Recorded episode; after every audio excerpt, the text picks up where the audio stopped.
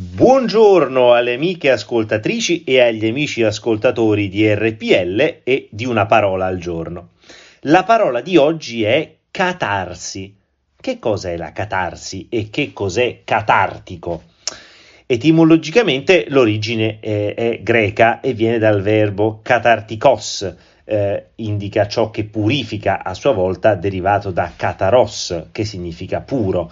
In origine era un termine legato al linguaggio medico, tant'è vero che uno dei significati eh, ulteriori era quello proprio di purgante. Eh, il catarticos era un, un farmaco che appunto purificava, eh, guariva in parte.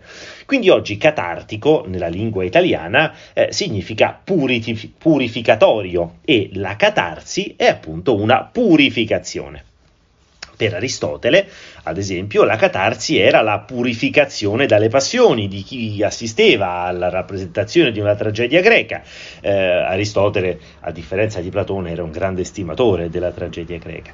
Eh, nella tradizione psicoanalitica, invece, la catarsi è lo sfogo, lo sblocco, la liberazione di un'emozione o di un'esperienza che ha generato un trauma. Insomma, la verità è che catartico è tutto ciò che ci fa star meglio. Eh, immaginate un bagno caldo dopo una giornata stressante.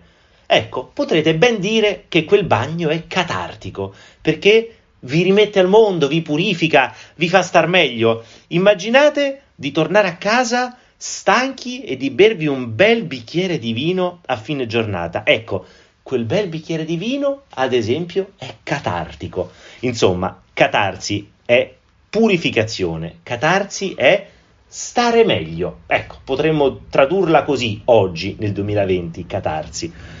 Insomma, le occasioni in cui la catarsi opera sono moltissime e soprattutto quotidiane e se purtroppo questa splendida parola è rimasta relegata a un registro troppo elevato e diremmo quasi immobile, beh, sta a noi farla entrare nel parlato quotidiano per dimostrare ancora di più e ancora oggi che la lingua italiana è viva, vegeta e vitale. Buona giornata e a domani!